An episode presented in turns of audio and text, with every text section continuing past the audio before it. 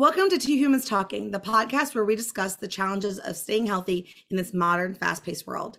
I'm Tiffany Simms, your weight loss and high performance coach. And I'm Chelsea Scroggins, your yoga teacher and motivational speaker. And today we have a wonderful guest, Miss Zoe. She's going to share her wonderful story with us and give us some wonderful resources that will help us all. And Miss Zoe, will you just introduce yourself yeah, sure. Um, my name is Zoe. I am from the UK. I'm actually a geography teacher uh, by trade, uh, but I'm a very keen runner and have been for a very long time. It, it's quite important to me. I love that. And so, how did I find Zoe? Where did she come from? She's in the UK. I'm in the US. And I was scrolling Instagram one day and a reel of hers popped up and it caught my attention. And I had seen that here's Zoe showing some pictures of her on her Peloton doing some runs. And it was like the doctors told me I would never run again and walking would be painful. And she finished, she trained and finished a 100K ultra run. And for those of you who are not runners, that's a lot of miles. It's a lot, it's a lot of distance. And all of a sudden, I like I instantaneously got chills and was so inspired. And I was like, I have to have her on the podcast. People need to hear her story. I need to hear her story. Me too. So I'm really grateful that you agreed to come on the show with us today, Zoe. So, do you mind sharing how you ended up in the hospital with them telling you you would never run again? Um, yeah, sure. Um, I I ran a lot when I was a child. Um, I did, you know, sort of school athletics and things like that. Um, once I went over to university, I guess I got lazy. I didn't really have the mental strength as a child to do particularly long distances. I was good at long distance, but long distance then was 1500 meters, 3000 meters, 10K at the most. So I never really, I never ran further than 10K as a child when I was competing. Um, it wasn't until later. I did start running again as a recreation as I was older. It wasn't until I was diagnosed with something called antiphospholipid syndrome, which is an autoimmune disorder. It causes recurrent miscarriage. Um, in the UK, I don't know if you know this, you have to have, a, the law has recently changed, but it, it, traditionally you had to have three miscarriages before there's any intervention because we have free healthcare but they set limits on when that intervention occurs. So you have to go through three and they have to be um, consecutive miscarriages before any intervention will take place. So we had to go through three miscarriages before they would even do any tests to try and find out what was happening. And I basically used running as a tool to cope with the grief and the stress of Absolutely. that process. It wasn't something I could mentally manage. So I needed to, I like to, I like to call it caging the rage. Oh my God, I like that. I'm writing that yeah. down. If you're listening, write that down. Caging the rage. So yeah, I, you have to have an outlet. You have to have an outlet. Oh my goodness. So for our non-runners, a 10K is 6.2 miles. I actually do running miles, to be fair. I don't, I've never managed to stick that running miles. So I did a 100K ultra, but it was 62 point something miles. So it, was, it ended up being 63.4 with wandering around checkpoints at the time. So it's about 62 miles, 100K. Yeah. Wow. My Garmin is still set to miles. I can't wean myself off it. Hold on. I don't want to take away from like the story of you finding your way back to running, but talking about health and mental health, I've experienced one miscarriage and like that was that was a lot. Like that was I, no one can prepare you for that. Yeah. Um, think, how how did you function? Very badly for a while. Very very badly. Um i i really it wasn't my workplace wasn't really set up to, to deal with it. Uh we had a kind of a male dominated senior leadership team. They didn't fully understand. They just sort of expected after you'd had your absence because i actually ended up having to have surgery because it the miscarriage my first miscarriage then wouldn't complete. And so then they just expected me to just come back after an operation just be like yeah i'm i'm amazing. And then obviously i endured two more while I was at work and still had to carry on working. So I wasn't functioning particularly well. Um, I did try counselling, but I actually found that the counselling made it a lot worse. um, constantly rehashing or talking about what had happened. And all I wanted from counselling was um, some some kind of functional advice on when I'm having anxiety, uh, panic attacks. When I did have my first daughter, I started to get what they have tagged as maternal anxiety, and it, it just ba- basically I'm really terrified of losing my daughter because of the losses that I had mm-hmm. I had gone through, and to the point where we went onto a pier. Do you know you know like a pier by the sea? Mm-hmm. Yes. And I was holding my baby in a carrier, and um, I started to have a panic attack because I was afraid that I was going to drop my baby. Between, it's not it's not funny uh, between the planks on the pier. I had I was you know, hyperventilating, vomiting. Uh, I couldn't stand up. I couldn't walk. I had to get off the pier. I couldn't go on it. And by the fear. Yeah, and it was a completely irrational fear, but I absolutely couldn't control it in any way.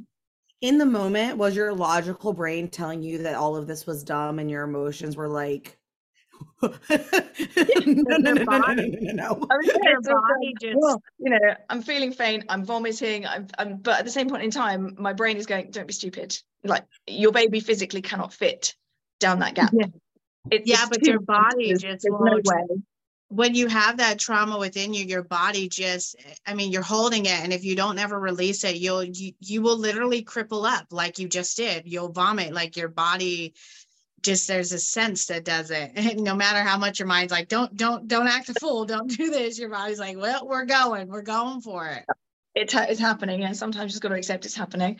Um, so yeah i basically running helped me through that because I, I went to counseling and it like i said in the uk we do have free healthcare but mm-hmm. with, with what's called petals counselling, which is the counselling I had, which is for um, parents who've struggled with loss and trauma, you get mm-hmm. six sessions free on the NHS. And I felt like I was being rushed through the free sessions mm. so that we could get to the paid sessions, if that makes sense. And maybe that's not the case, but that's how I felt. We weren't really getting anywhere. We weren't, I wasn't being given any advice on how to deal with intrusive thoughts, for example, or how to calm myself down if I was having a panic attack. She, I was just kind of being asked, "Oh, what's your relationship with your mother like? Um, why don't you like like it when people don't listen to you?" And th- there were questions that I thought, you know, no one likes it when people don't yeah. listen.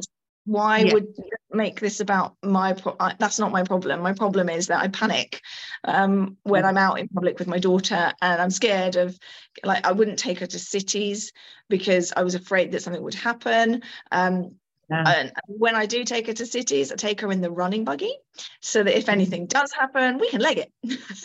yeah, yeah. Oh, you're so sweet. Hey, you always have to have a plan B sometimes, right? I feel like I feel like mom life. I'm not a mom, but I feel like mom life is just a lifelong journey of knowing what plan B is. Yeah, probably. Plan Z, yeah. Plan Z, because when does A through Y work? Yeah.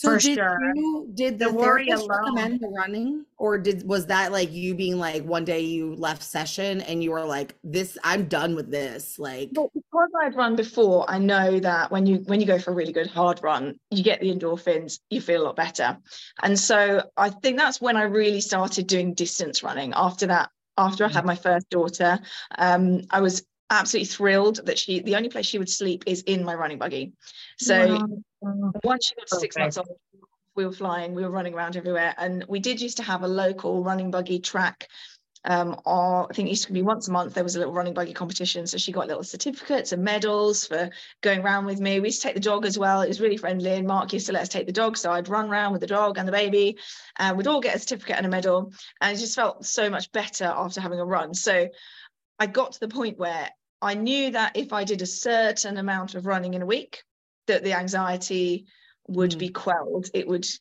you know, ah. the rainbow caged, so to speak. Right. But then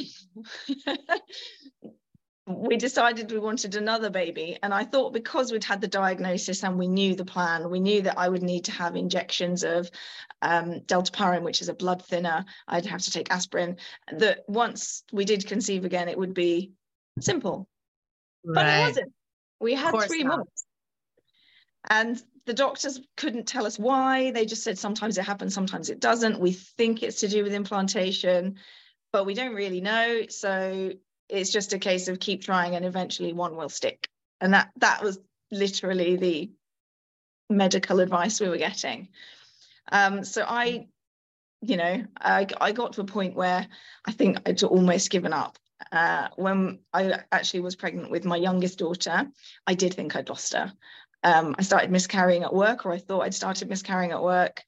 Um, I went home, actually took her to see Frozen 2. I took my, my, youngest daughter to see Frozen 2 on a matinee because I'd gone home from work and I thought, just thought, right, I'm not making this all negative. If we've lost it, we've lost it. There's nothing I can do. I'm going to take Penny to see Frozen 2. She's my eldest. And it was like two o'clock in the afternoon or something. I wasn't ready for what happened to Olaf in that film after what had happened to me that day. I was not ready for that. Oh. You're like, she's like, Mommy, why are you crying? You're like, oh, don't worry about it. Nobody warned me. Nobody warned me. They didn't tell me this. Um, I still have not seen it, but it must be heartbreaking. Okay. Yeah, I wasn't ready for Olaf to just I won't no spoilers here, no spoilers here, but I was not ready for that.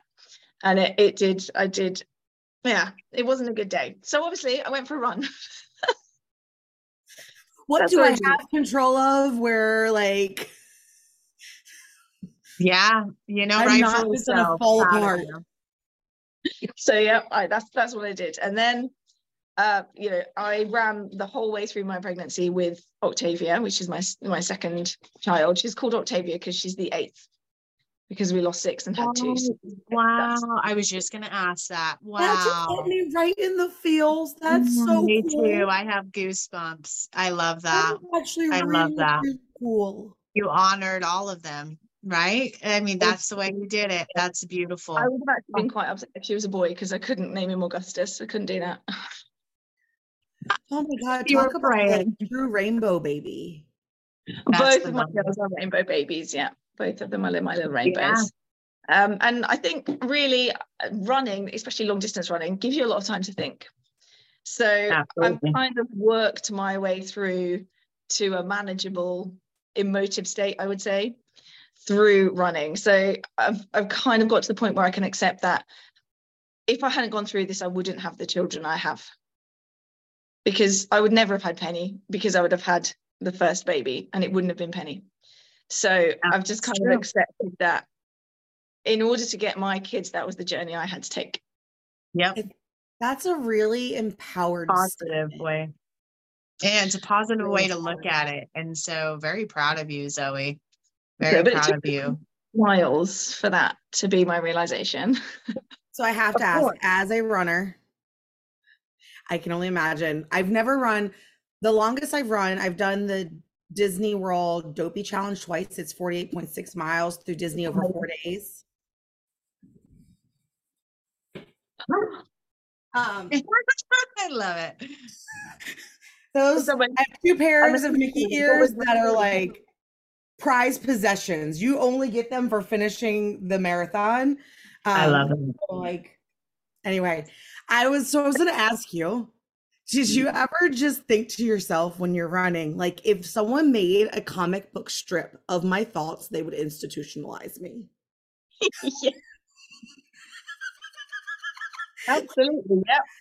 Like literally in one second, you are like the most manic. The world is great. You are a rock star. You are unstoppable. And it can literally be half a second later, and you are in this darkest, deepest hole that you're like, why did I think I could do this? Everything that's ever gone wrong in your life is like channeling through you. And then like give it a few like another mile and you're back to being fine again. It's the wildest thing start to cry, isn't it? It's when you get to that point and you start to cry and you can feel it and you can feel your lungs just going, no, there's no air here for you.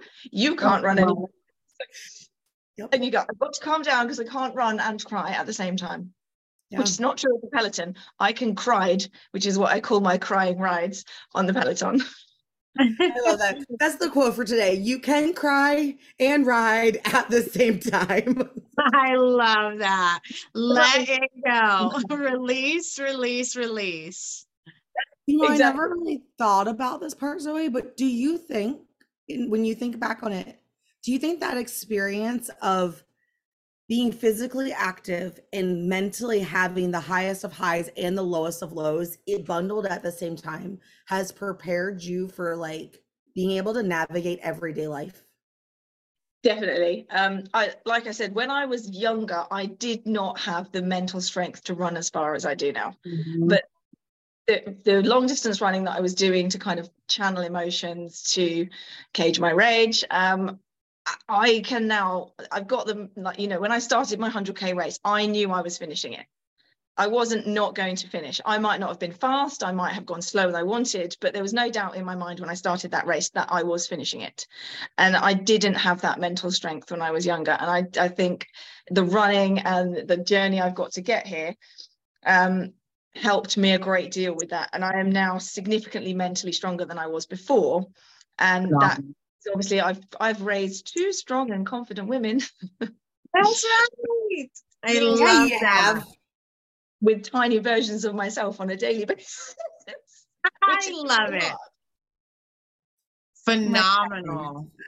So so Good hard. They're, they're, they're way too intelligent as well. They just they outsmart me continuously. How old are They're they? keep you on your toes. Is five, she'll be six in October, and Octavia was three in July. Wow. What fun ages. Perfect. So at what point did you end up in the ER? Phase and Octavia's just started it, so that's cool. I'm sorry, there was a delay. What'd you say, Zoe? I said Penelope's just got through the screeching phase, and Octavia's now just started it, so that's fun. Perfect. Perfect. That's hilarious. Get in the buggy. We're going for a run. Scream into the wilderness. I had to upgrade to a double buggy, so we now oh. just get in, off we get. It's also a bike trailer, which is great for going to the village next door. I Love that. I have mad respect for moms and strollers, for all parents and strollers, because it's hard enough to move your own body, yet alone push a stroller full of dead weight. Yeah, Wiggle it, that's dead weight. Um, the good thing is that they do watch Bluey on the tablet, and through the chariot window, I can catch, I can watch Bluey while I'm running.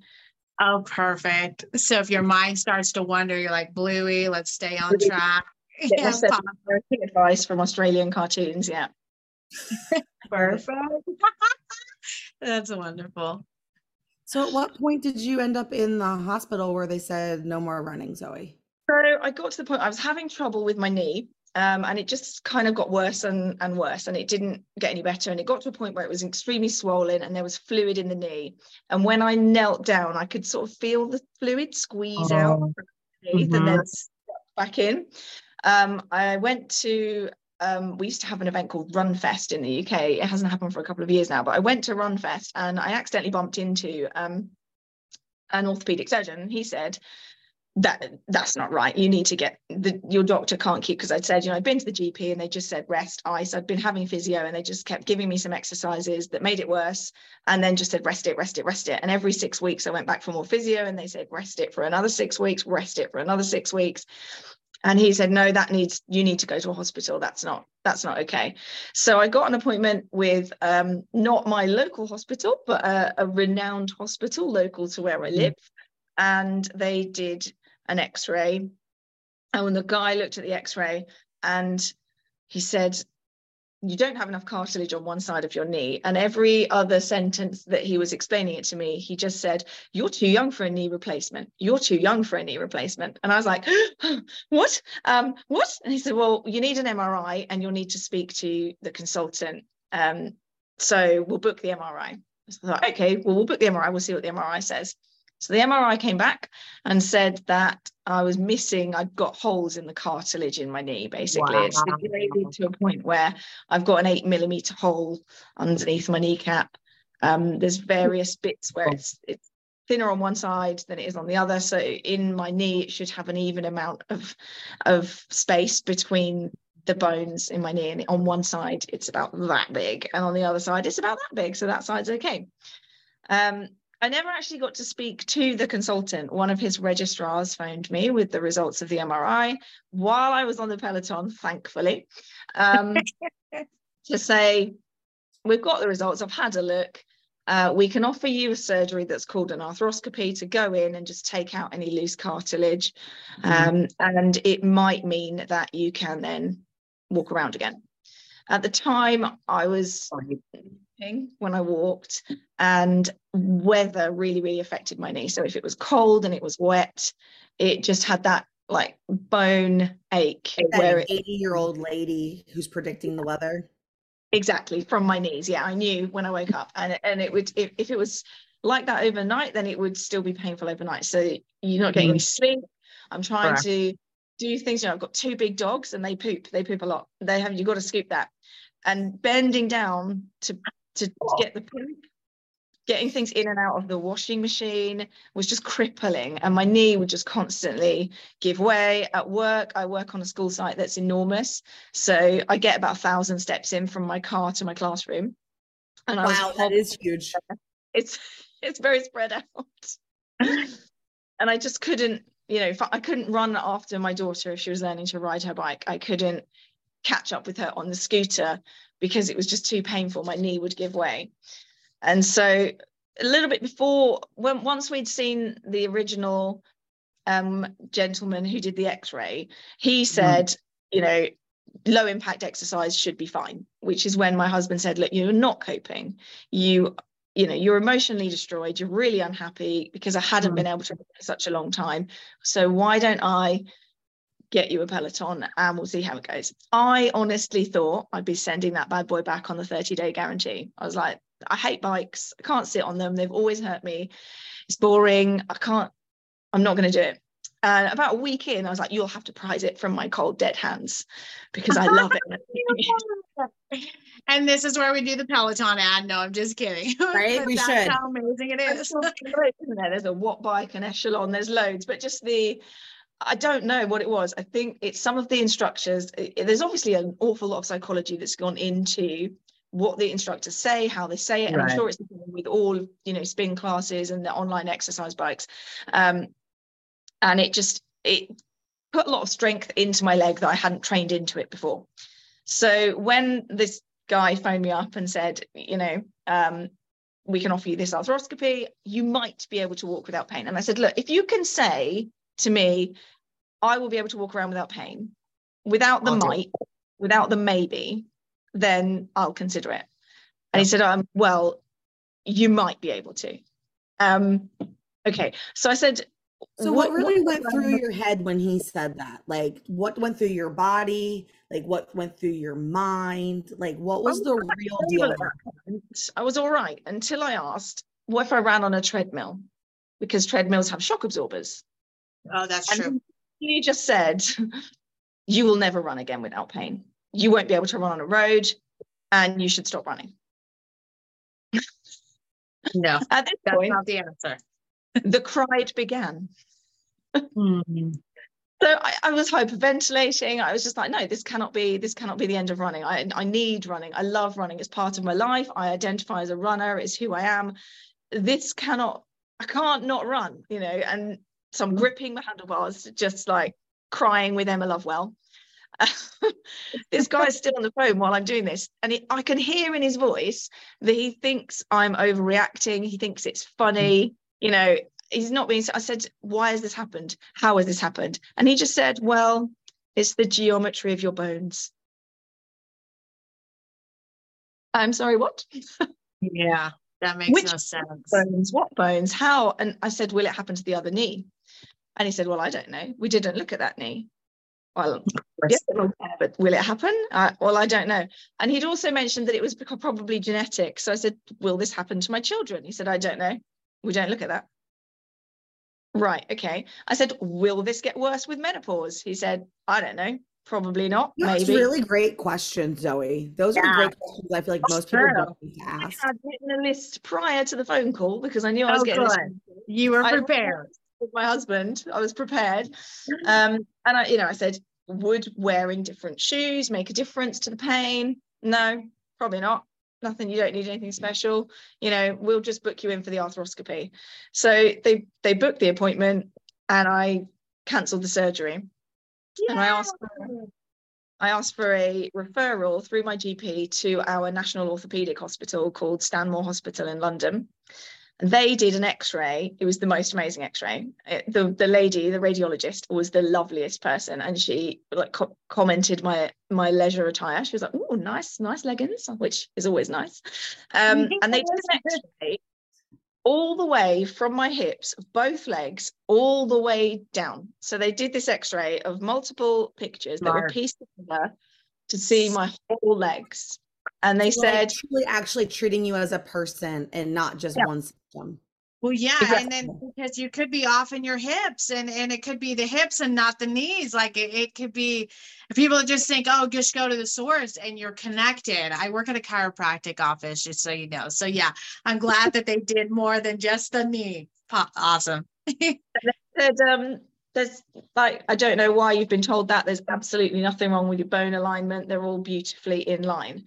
So this has all been caused by muscle weaknesses in my legs ah, so had I known that had better advice when I was younger maybe um, I would have done a lot more strengthening exercises to those legs, and it potentially probably would still have got osteoarthritis, but it would not be as degraded as it is because the right.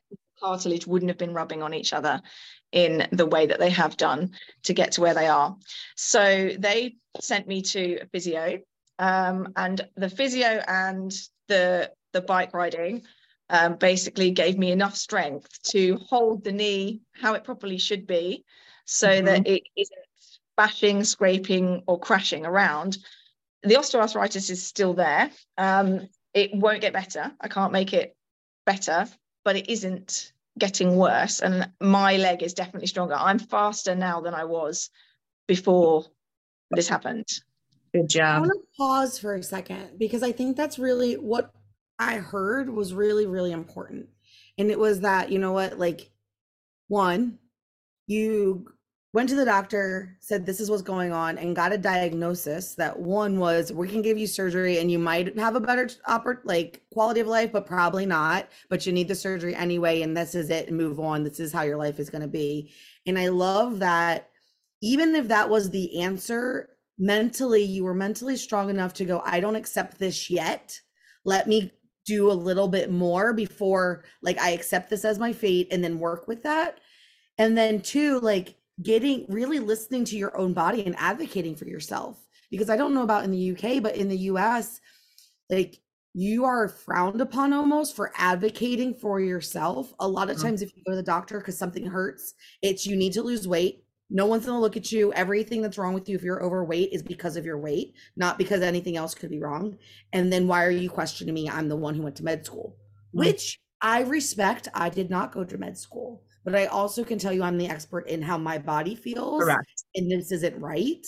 And so, like, I really just want those people that are listening with us and sitting here chatting with us right now, like, you are the expert in your body, and mm-hmm. that, like, it's okay to speak up. Like, if Zoe hadn't spoken up and asked all the right, great questions and, like, not accepted the first answer as her, like, forever fate, and was like, okay, well, what do I have control over? She wouldn't be this version of herself right now, still running around after her kids. She'd probably be watching them from a park bench, feeling pretty depressed. If I put not to put words in your mouth, that's how I would feel.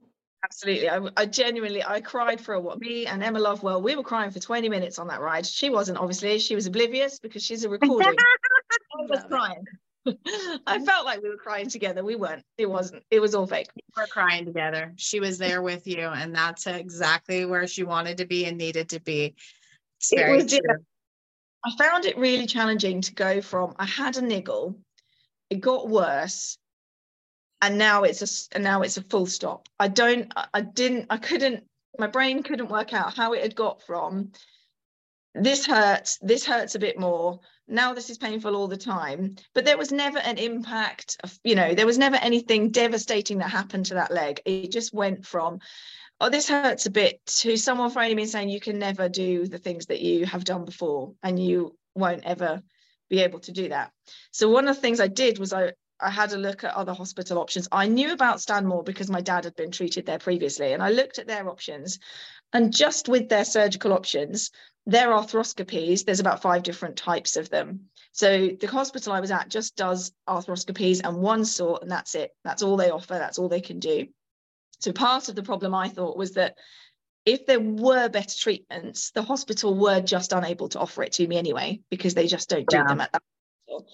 So, So I you asked- knew there had to be another option.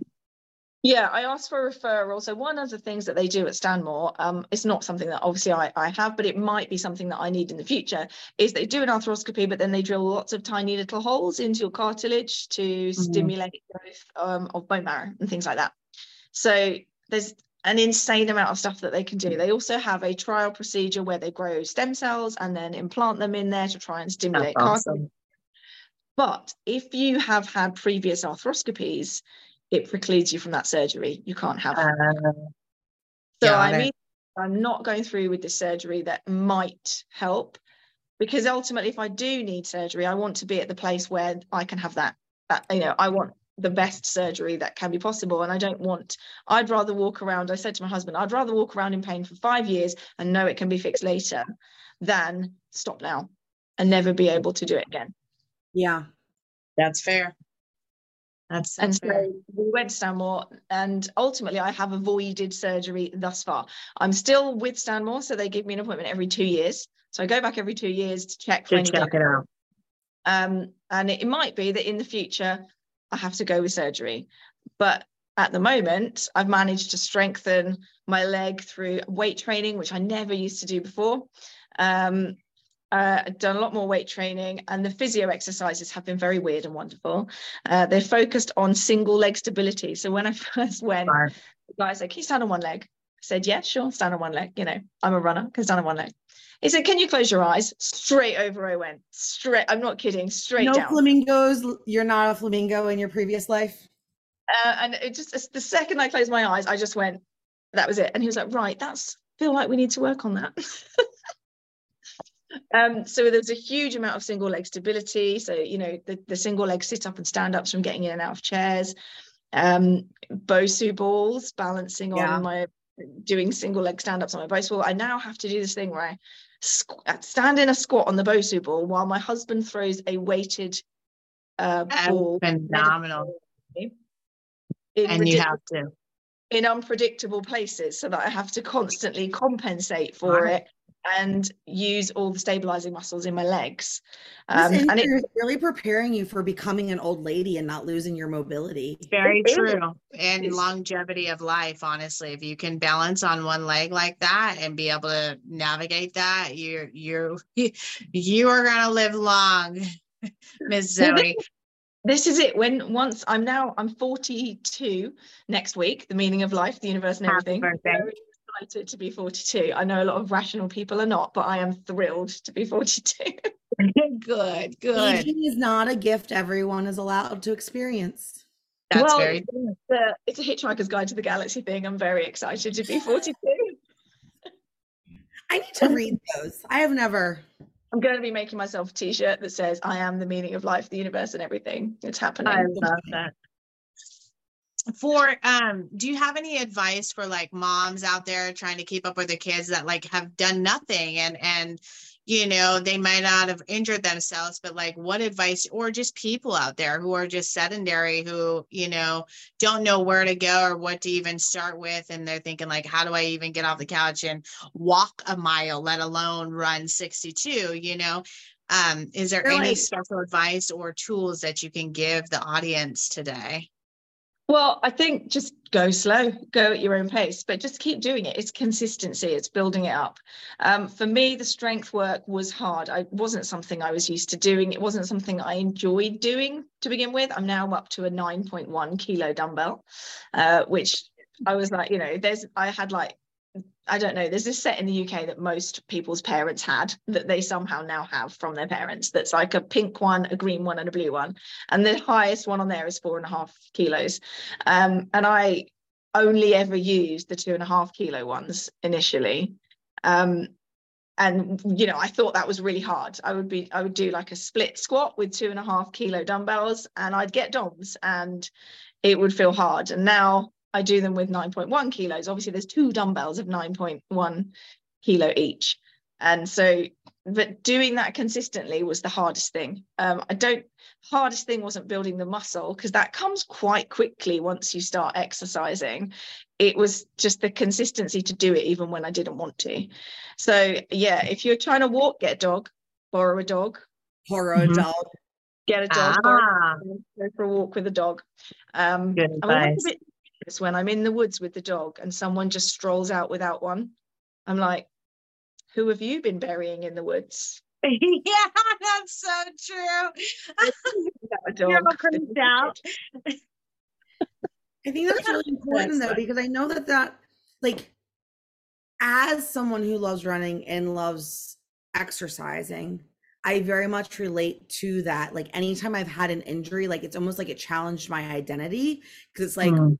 What do you mean? Like, who would I be without that thing? Because that thing has become the like foundation of who I am as a person and how I show up in the world. So, like, what do you mean I can't do that thing? And I Mhm. think it's really important for those people who don't get that because maybe Mhm. they have not found that as their their foundation or they're like, "Oh, big deal, you couldn't run. Oh, sad for you." Like, find a new hobby. Welcome to the rest of the world. But I think that it is really important. I love that you shared, you know, like I was struggling to play with my kids. Mm. Like take running off the table. I couldn't be there with my kids without constantly being in pain. And I think that that's really real. And I think Mhm. people overlook that a lot. And I mean, I that's think- why I run. I don't, my daughter says to me, you know, when I go into a race, she goes, Are you going to win, mummy? And I say, No, I don't. I don't run to win. I run because I like doing it and I want Yeah. to take part and know I'm going to finish. Ultimately, I, I had children quite late in life. Okay. So we had fertility struggles and that made it take longer, which means Right. that when children have children, you know, I'm going to be 60, maybe 70. If they wait as long as I did, I Mhm. need to be physically fit and strong to be useful for them. I want to look after my grandchildren should they choose to have any grandchildren. I want to look Mhm. after them. I want to be helpful to my kids. I want to be able to help them move house, help them go to university. You know, Mhm. I want to do all those things for them. And I can't do that if I can barely walk now. In That's 20, 30 years, I'm going to be completely useless to them or a burden to them. And I don't want that to happen. I want to be strong into my old age so that I can, you know, be that 80 year old that runs marathons. I love You're it. so and we're gonna do it. inspiring. Zoe. My daughter's children around the house and keep up with them. You're gonna do it, Zoe. I feel it. I feel it in my bones, in my kneecaps. I feel it. in my weather app, I feel it. I do. I really do feel it. I I've love that. And I love that you're living for them. Like that's what people need to recognize. Sometimes living just for yourself, actually, most of the time, it's not enough. You have to find somebody that makes you get up and do that consistency, get up and keep fighting, get up and do better, you know, and find another way. And you have to find whatever that is for you that gets you off the couch, gets you walking, gets you doing your strength training, gets you going after your next goal. And sometimes it's more than just you, right? It's something else that motivates you or keeps you going. So I love that that's your kids. And and thank you so much for sharing your journey with us. That was amazing. I have like I feel so inspired right now. Like I love this chat. I'm so happy that the time worked out. So if you got to share one message with the person that's listening to us right now, sitting on the couch with us, like what's the one thing that you want to make sure people walk away with? Um, I have never regretted exercising. I have hated it. I have endured it. I've been in pain doing it. I've hurt myself doing it. I've done it irresponsibly. I've done it stupidly, but I've never, ever regretted it. And I've always felt better after I've done it. That is so true. I feel the same way. That's Well, How do people follow you in your journey? Um, well, they can follow me on Instagram if they want to. I'm at We Spark Joy. Um, uh, that's pretty much it, really. I'm not really. I'm way too old to be on TikTok. well, no, that's not for me. No worries. and we'll drop that that in the show notes um so that everyone can connect. And Zoe, thank you so so much for opening your heart and sharing your words. And with that, Mhm. Chelsea, this is two humans talking. Bye.